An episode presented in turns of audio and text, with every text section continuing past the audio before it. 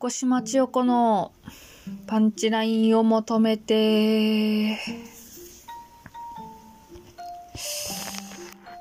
えー、時刻は朝5時4分を回ったところですね。寒い。そして、眠い。うん。一気に冷え込んでましたね。飲み物は、今日のドリンクは、コーヒーにお湯を足したものです。ああ。いや、なんか、夜、子供が寝てから、まあ、収録しようと思って本読み始めて、付箋つけたり線引いたりしてたらこの時間になっちゃうんですよね。うん。で、あの、お笑い、お笑い特集今月やっているんですけど、ああ、もうやっぱり、ちょっとざっくりしすぎてテーマが。お笑いもいろいろあるわと思って分け分けようと思いますね前編後編とちょ m 1を挟んではい m 1当日のなんかまあ仲間で見た m 1の、まあ、当日の様子とかを、まあ、挟みつつ、まあ、今年最後の回でお笑い後編会をして終了という形を目指そうと思います。お笑い会前編は、まあ、こう M1 に少し関係ある、まあ、この漫才、漫才の、えー、まあ、そのタレント、タレントとか、このテレビとか、その辺の芸人について後半はそのテレビには映らない放浪芸の芸人についてちょっと語ろうかなと思います。はい。では前編始まります。えー、まずお笑いについて私が調べ始めてまず読み始めたのがやっぱりこちらですね。ナイツ花輪の言い訳関東芸人はなぜ M1 で勝てないのか。付箋がびっちり貼ってあるので、えー、足早に語っていきたいと思います。と、一気に161ページ。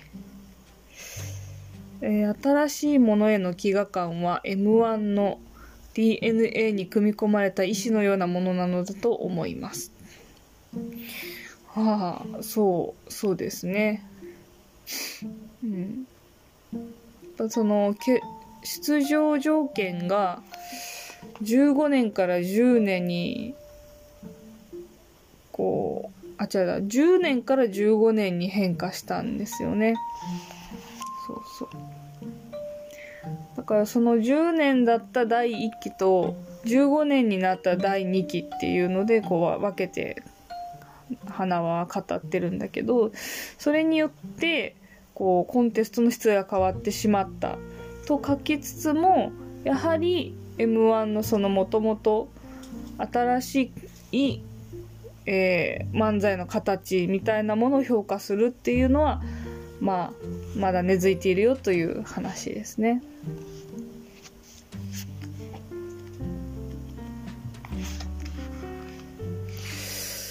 あとは、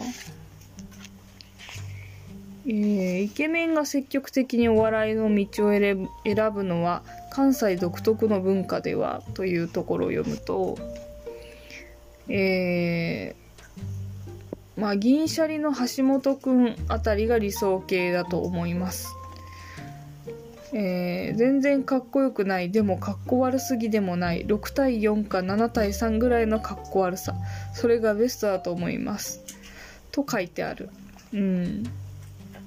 けどこれはこの間の座談会でまああのえー、金属バットの見た目について、まあ、話したようにああまあ、見た目見た目とか全然あ、まあ、金属バットはむしろかっこいいそのあまあそういう意味ではかっこ悪くもなくかっこよくもなくっていう意味でベストなのかもしれないですね。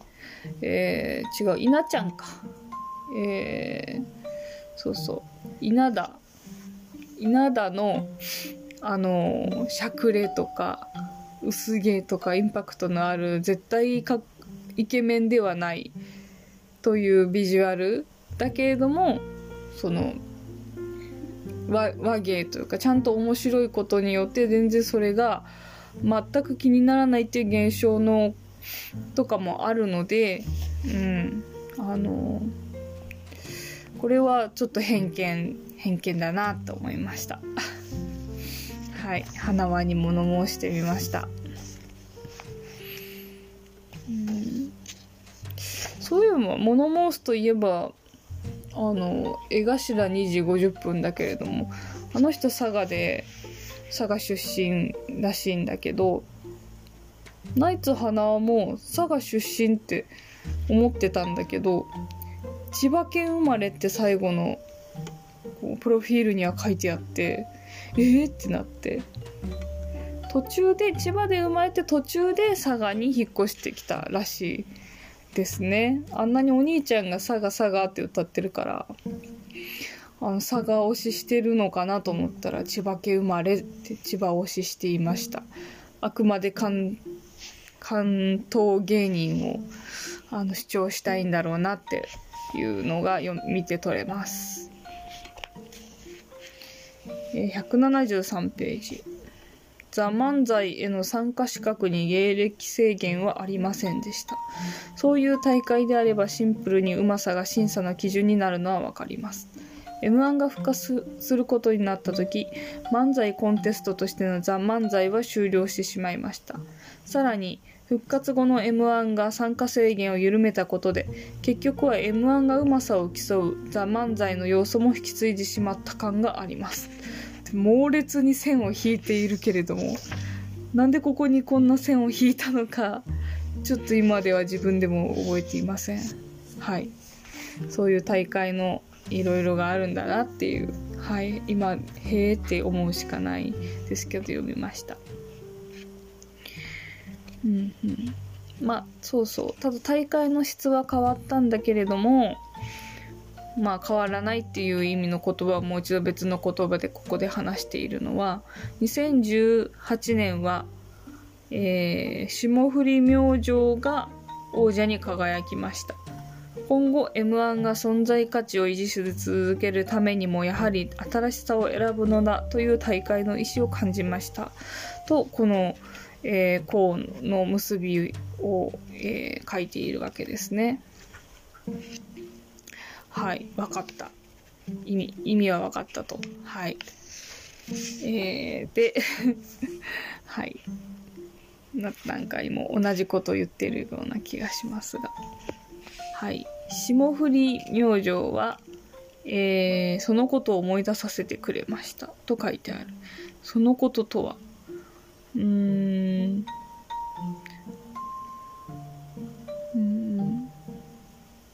お客さんを笑笑わせたいという気持ちに溢れていた、えー、彼らはお客さんに喜んでほしいという思いが体全体から溢れ出ていました。僕はそこに心を打たれたのであの時和牛でもなくねジャルジャルでもなくあジャルジャルじゃないか。あれ？誰だっけ？うん、とにかく霜降りに、えー、一票を投じたんだと。書いてあります。うん。確かになんか分かるやつだけが分かればいいっていうこう傲慢さ。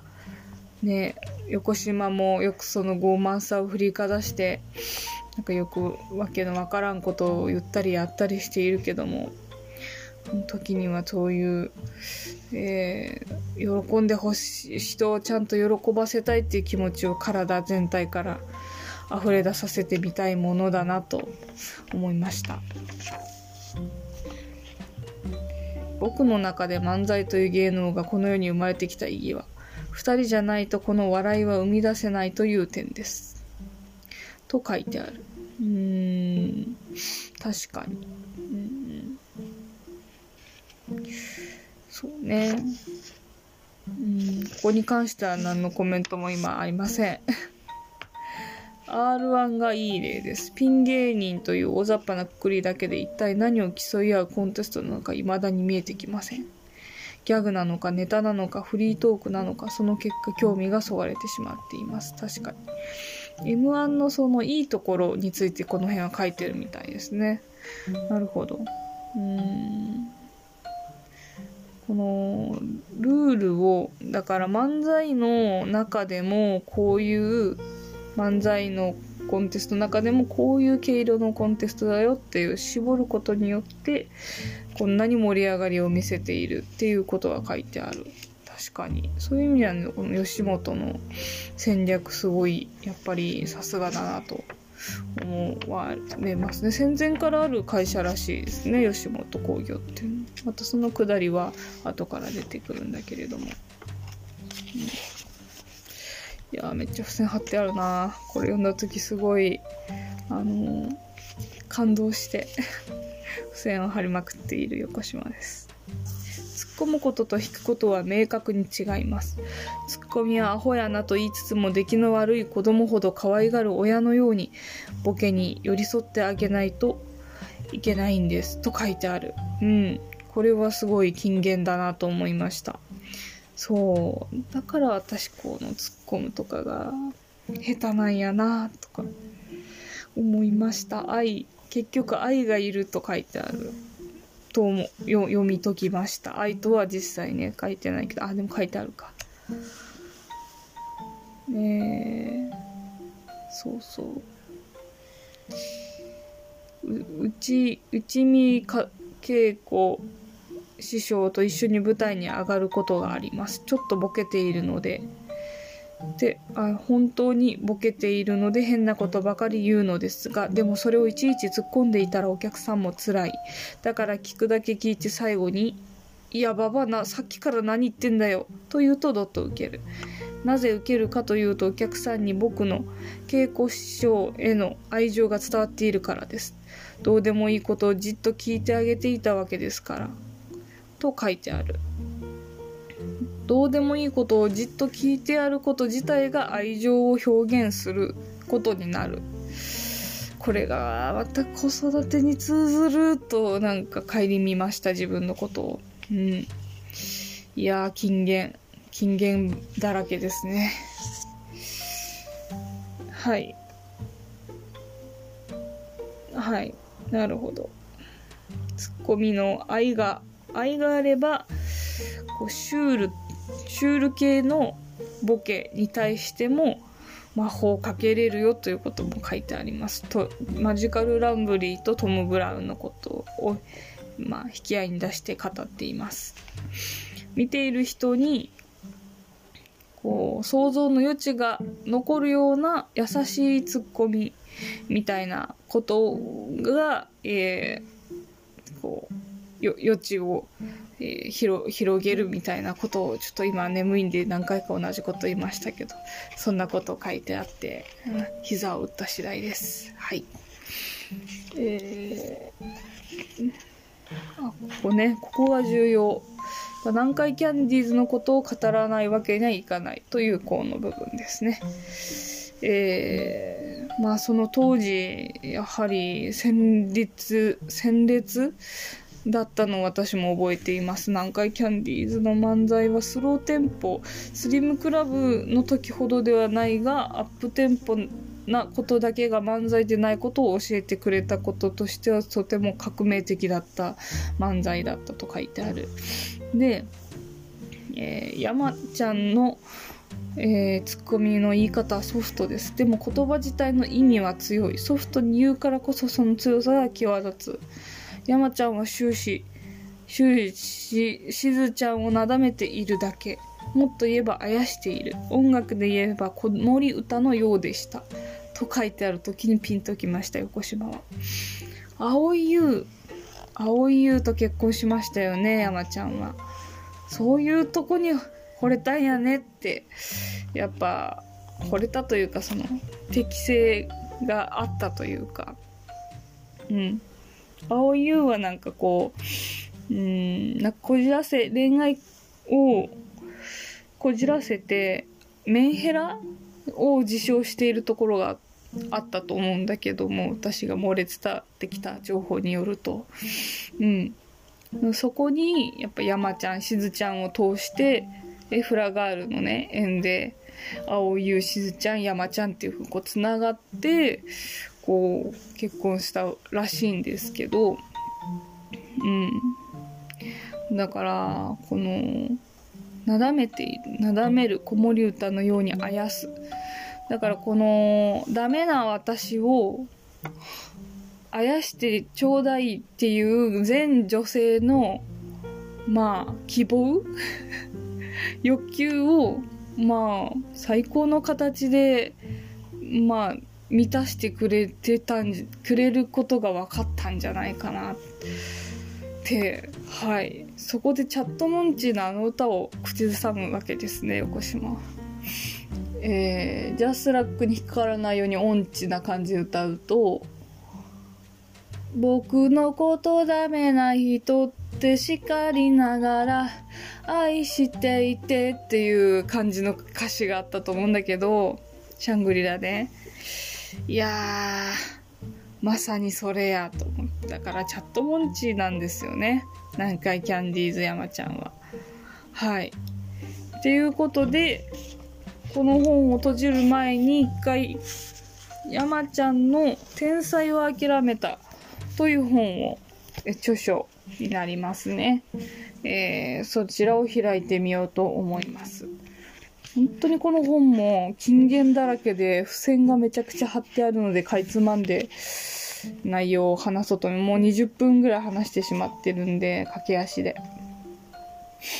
えー、まあその生い立ちかなどを語っているんだけども昔えーあ違うなあまあいか。先にじゃあ山ちゃん生い立ちをちょっとだけ触ると。昔母ちゃんが学校に呼び出されて先生から「亮太くんはすぐ嘘をつくんです」と言われたことに対して「どんな嘘ですか?」と聞き返し詳細を聞かれて母親の第一声が「先生それ傑作ですね。亮太聞かれてすぐ何か言えるってしかも作って言えるってすごいねというやり取りで先生を呆れさせていた。あの時の偉いねが面接の結果を導いてくれたのではないかなと思い出す。面接っていうのはなんか子供子供の出るバラエティ番組のオーディションみたいなのに、えー、山里少年が、えー、あ受けた受かった時のエピソードですね。ここでもまあその子育てについてこう思いを巡らせるような場面が、えー、出て出てきました。はい。どんどんいきます。えー、っと。まあそのちょっとすごいのやはやっぱり天才ではないよって言いながらもなんかすごい天才エピソードを散りばめてあるところですね僕はトイレに入った時は必ず壁のシミから何かを5個見つける前出ないというルールを課したとか。自分の行動をしっかり目的に結びつけて褒めてあげる。この小さな繰り返しは大きな自信になった。とか。自分はすごいと褒めてあげられた。そしてその勢いで簡単な作業をやる。すると普通にこなすより頑張ってる感が出てご機嫌で作業ができた。自分の中でこのルールはとても役に立った。とかもう天才しか思いつかないんじゃないかっていうようなエピソードがどんどん書いてあります。かつ金言というかこれ真似できると思いました。私も自分はすごいと、えー、褒め褒める。その勢いで作業をする。そしてご機嫌で作業をするっていうので、えー、自信につなげるみたいな。これは真似しようと思いました横島も。うん。まあその何かになりたいっていうのが何者かになりたいっていうのが山ちゃんのモチベーションだったらしいんだけどまあ何者かになりたいってそういう時期私もすごくあったな特に東京に、えー、行ってた23から26ぐらいの間は私何者なんだろうっていうのをすごいまあ考えたりして、まあ、その後子供を産み母親っていう、まあ、立場を得てその後横島になったんだけれどもはいそう何かになるななるってやっぱりあのこうへ減る減ることがいるなと思いました。減る減られる前に減る。ってねなんかごっつい感じのネタがありましたけど。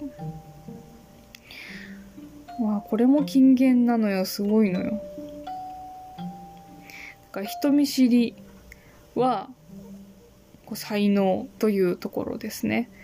こう言うとこう思われるんじゃないかな。ならどう言ったら喜ばれるだろうと自分の中の人見知りのブレーキにもう一つ問いを足す。そうすることで人見知りは誰よりも相手のことを幸せにする才能へ変わる。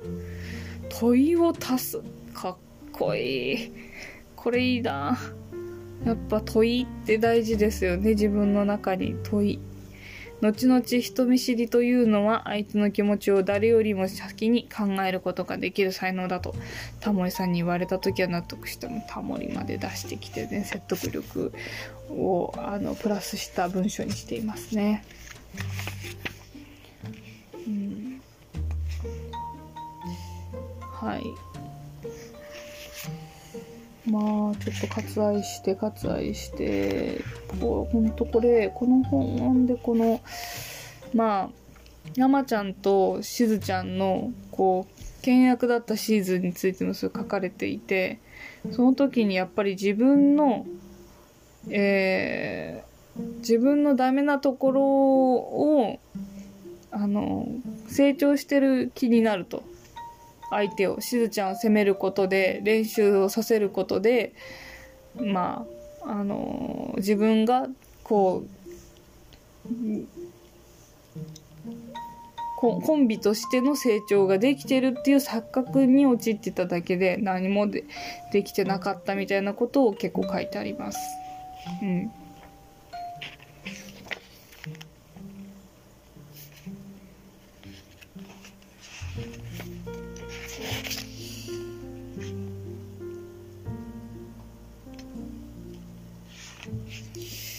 そうそれがなんか最近横島も結構イライラして周りに当たり散らしたりしてることとか、まあ、あってすごいその身につまされました。うん。やっぱ自分がうまくいってない時は周りのせいみたいにねしてしまうなと本当にあのそういう時に読むのにすごいちょうどいい本だなと思います。ダメな自分だからこそ努力量を増やさないといけない。こうするとそう思えた自分のことをすごいと褒めてあげられるし何よりシンプルに人の意見をしっかり聞ける。これがすごい山ちゃんのすごいところ。とことん自分のダメなところを認める。認めながらもそう思えた自分のことを褒めそして人の意見をシンプルに聞く。この人間として大事なことを3つがめっちゃ明瞭に書いてあってこの部分ちょっとお正月の書き初めにでもしようかなって思って思ってるだけでやらないかもしれないですけどとっても今大事なことを私言ったと思われます。でなんか途中にある殴り書きがすごくてあのなんか挿入してあっていやー24時間笑いのことだけ考えて必死になれみたいなことをノートに書き殴ってるんですね。当時の揺れる前の山ちゃんね。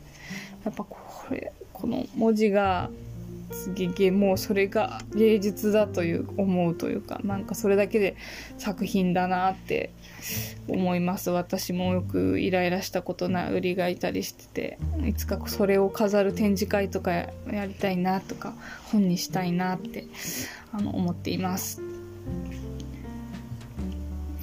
でまあしずちゃんはしずちゃんで密かに努力をする人で、えー、その声をがやっぱ小さい伝わりにくいっていうことをまああのなやんわりと、まあ、伝えていると、まあ、弾き語りをある日始めて路上でなんか歌歌ってる静かなバラードを歌っていたっていうエピソード結構好きです。なんか青春だなって思います、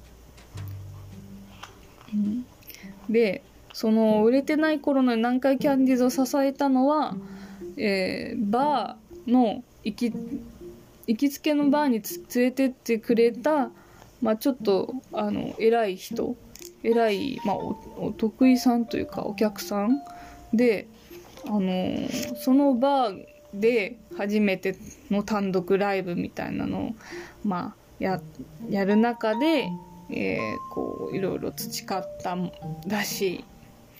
えー、でそのおお店も大人のお客さんに向けてのまあ内容であの内容というかまあそのやっぱり吉本のこの既存のシステムでこう中高生を対象にしたこうワーキャーみたいなアイドルとかが受けてるそのシステムの中では這い上がれなかった何かキャンディーズにとってはすごくあのもう心の支えみたいになった場所があったそうです。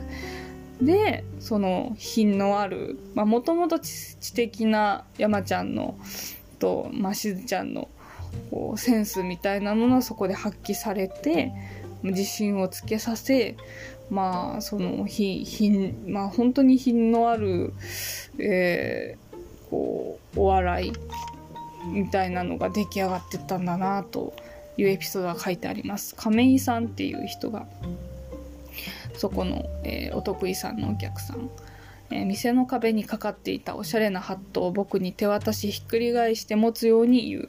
そして背中をトンと押し客席に僕を下ろす。するとそこにお客さんたちが次々とお金を入れてくれた。亀井さんは嬉しそうに笑いながら見守ってくれた。いやいい話。ここにちょっとネゴシックスも出てくるんだけどいい話。はい。いいよな青春。まあ本当に苦労は買ってでもしろって言いますもんね。はい。まあそんなこんなでね m 1にの、えー、決勝にまで残る勢いで、えー、ストーリーは続く。でもやっぱり優勝あ優勝じゃない優勝はしなかったけどねその決勝に残ったことで、まあ、一躍有名人になり、えー、吉本の社員にも一目置かれつつも仕事はバーッと入ってきて大変だったみたいなエピソードもあって。うん。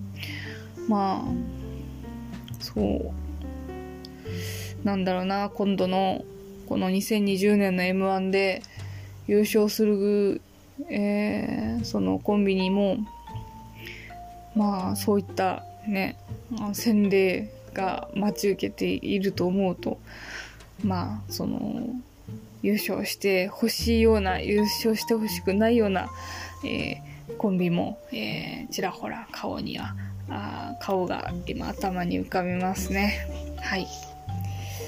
まあそういうことでこの本を一回閉じ閉じましてもう32分なんでぼちぼち終わりたい。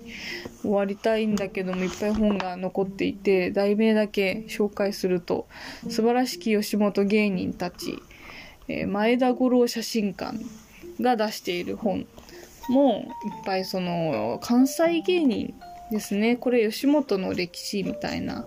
ね。あそうそう。そう。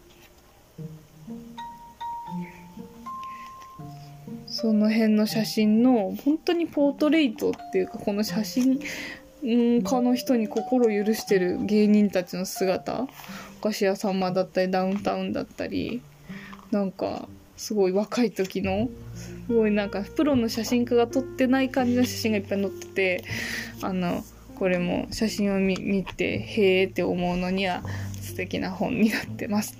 テレビお笑いタレント誌お笑いブームはここから始まったこれも凄まじい情報量であの全然読めないんだけれどもはいあの興味がある人は読んでみてください。はい。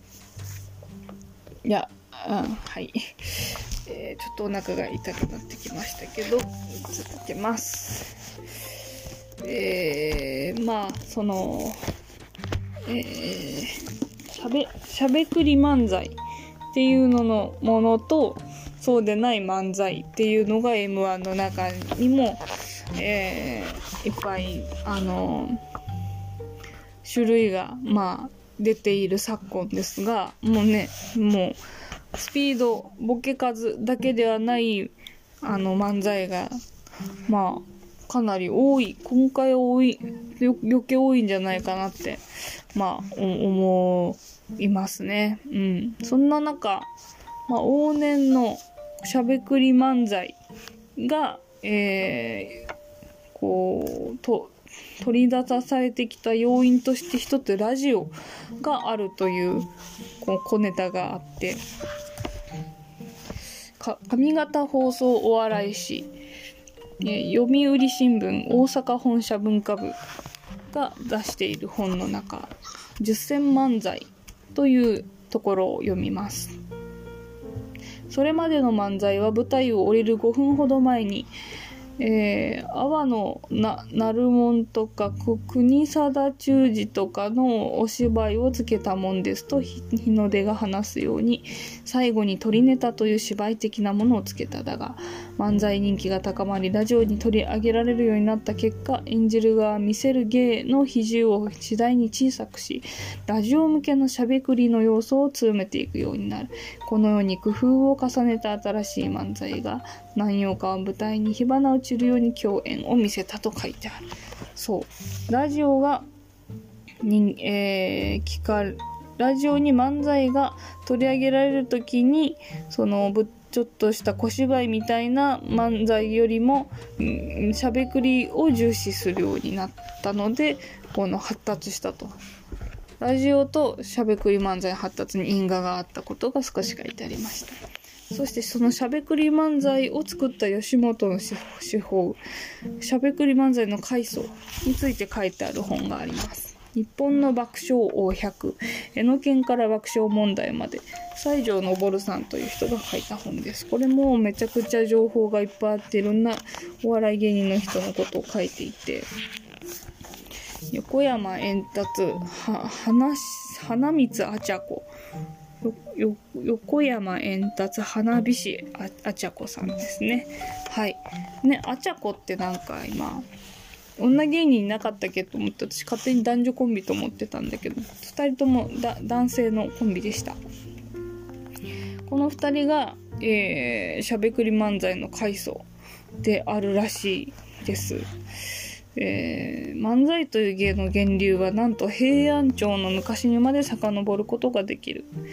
もともとはそのお祝いの席にやっていた漫才という芸のことを、えー、まあ漢字を変えてその浪曲とかその辺の歌とか踊りとか、まあ、チャンバラ衣装は紋付き姿だったものから、えーこう漢字が違うんですね。万物の万に年と書いて漫才と呼んでいたものが今の、えー、漫才という漢字になったと。そのきっかけになった人でもあると。円達あちゃこは、えー、包みも張扇もハリセンか。ハリセンも持たずに、歌も歌わず、踊りも踊らず、紋付きではなく、背広姿で講座に上がり、サラリーマン同士が喋っているような会話のやりとりで爆笑に次ぐ爆笑を取ってみせたのである。と書いてある。これまさに今やっている漫才の形にこの人から変化しましたよと書いてある。円達はチャップリンのようなちょびひげを生やし、ロイドメガネをかけたままで講座に立った。これこうしたことはそれまで客に対して失礼という理由でタブーとされていたらしいです。はい。ね。あのそう。でこの本の、えー、後ろの方にえー、そう。あスマップのことが出てくるんですね。スマップとこの爆笑100がスマップが入っとってどういうこと？と思ったら確かにそうかドリフ。ドリフというか、まあ、クレイジーキャッツまで遡るみたいなんだけど結局お笑いお笑い音楽の人がお笑いをやるっていうのはもうそのドリフ時代クレイジーキャッツ時代からまああった。話で SMAP があのコント番組やるって自然な流れだったんだなってこの時あそういえばとは改めて認識します。そういう狙いでジャニーさんも仕掛けてたんだ。そういうことねってやっと分かりました。うん。ね。クレイジーキャッツ。クレイジーキャッツはドリフターズより以前の、まあ、そういう音楽ミュージシャンが、えー、コミックバンド、まあ、コミックバンドのおしゃれなやつみたいな感じで一世を風靡した人たちですね。植木仁とか花はじめとか、その一人一人もか、えー、映画に出たりする級の人たちが集まっている、えー、グループっていう意味で SMAP とクレイジーキャッツは、え、比較して話されることが多いみたいです。植木等はあの人ですね。有名なスーダラ節のスイスイスイダラだったスラスラスイスイスイっていう、はい、あの歌の人。あの人が気分のいい時に口ずさんでいたフレーズを曲にしたものらしいです。ここに書いてありました。293ページですね。はい、ちょっとした小話で。だからやっぱり歌、歌と漫才っていうのがこう私の中でこう繋がって音楽もすごい好きなので、すごいピンときています。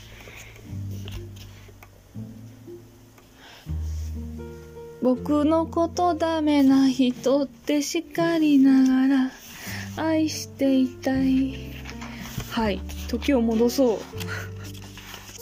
ナイツの花輪の m 1芸人や関東芸人はなぜ m 1で勝てないのかに戻りますね。はい。そう。この本は本当にこう一日多分一晩で読めるぐらいのあの読みやすい内容になっていてかつ読んだ後に m 1をなんか分かった気になる。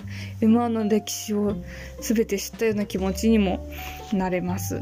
はい。あのもし m 1でもう推し芸人がもういなね落選してしまった人特に m 1ね、推し芸人いない人はこの本をぜひ読んであの見るとその誰を応援してるとかでなくても大会自体を楽しめるんじゃないかなと思いました。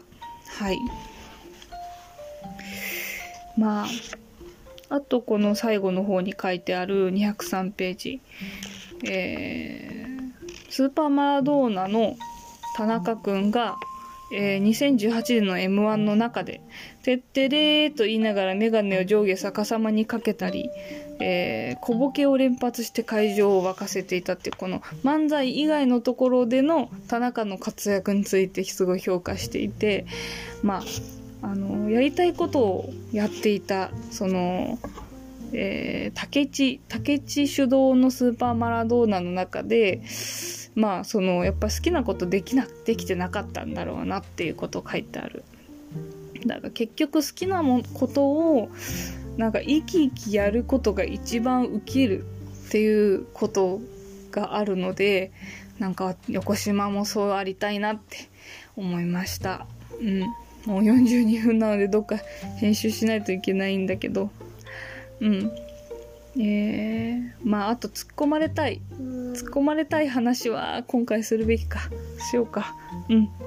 まあそのちょっと小ボケを抱えながら横島も、えー、いろんなとこ出向いてまあすごい突っ込んでくれる人がいるのでその人のところに行って いつも小ボケを抱えながらあのだからやっぱりこうツッコミタイプのあの人がタイプですね。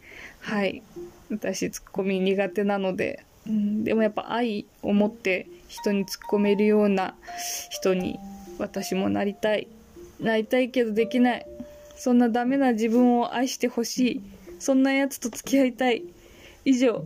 横島からは以上でした。はい。じゃあパンチラインは出るのか。前編のパンチライン。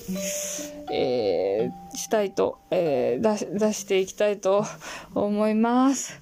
眠くてしどろもどろです、えー、すいませんでした。長くなりましたが、最後まで聞いてくれてありがとうございました。